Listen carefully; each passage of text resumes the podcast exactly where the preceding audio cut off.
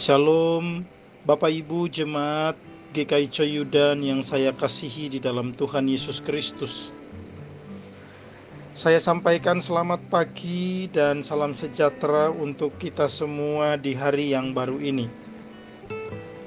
Sebelum kita memulai seluruh aktivitas kita di sepanjang hari ini, saya mengajak kita untuk merenungkan firman Tuhan yang saya ambil dari Injil Matius pasal 6 ayat 14 dan 15.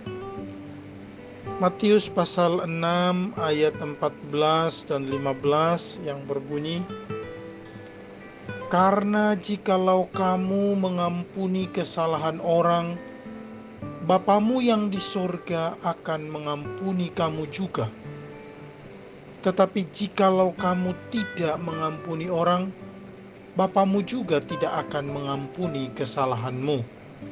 Demikianlah Injil Yesus Kristus. Haleluya.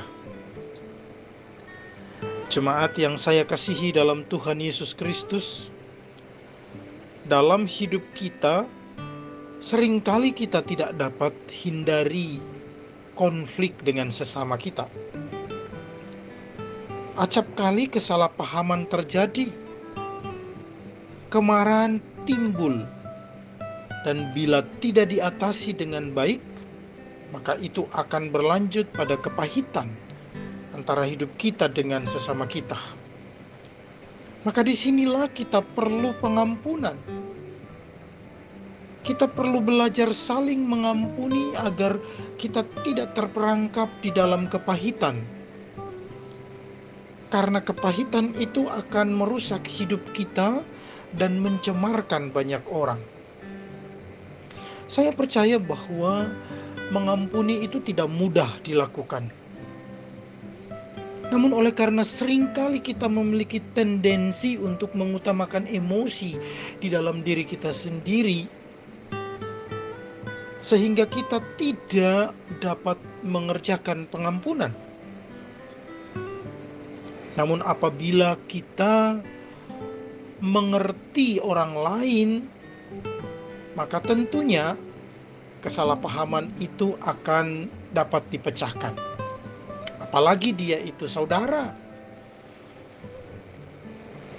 Maka saya mengajak kita untuk menyadari bahwa pengampunan itu sangat penting.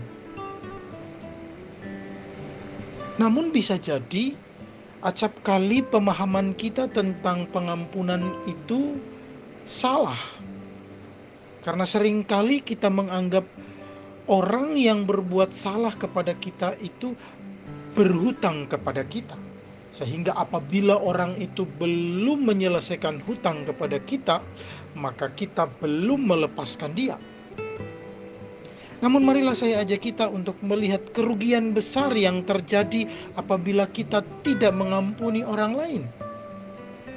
Seperti di dalam bacaan kita tadi bahwa jikalau kamu tidak mengampuni orang, Bapamu juga tidak akan mengampuni kesalahanmu.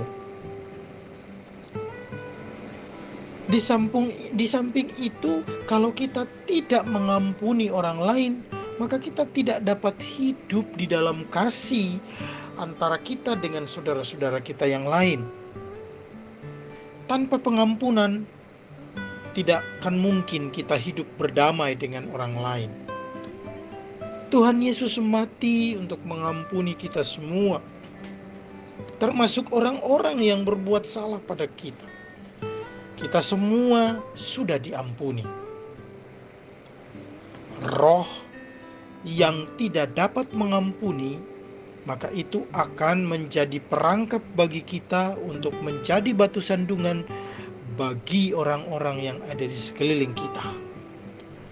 Karena itu Bapak Ibu yang saya kasihi dalam Tuhan Yesus Kristus, pada pagi hari ini saya mengajak kita untuk sebelum melangkahkan kaki dalam seluruh aktivitas kita, mari kita memiliki komitmen untuk mau mengampuni setiap orang yang bersalah kepada kita.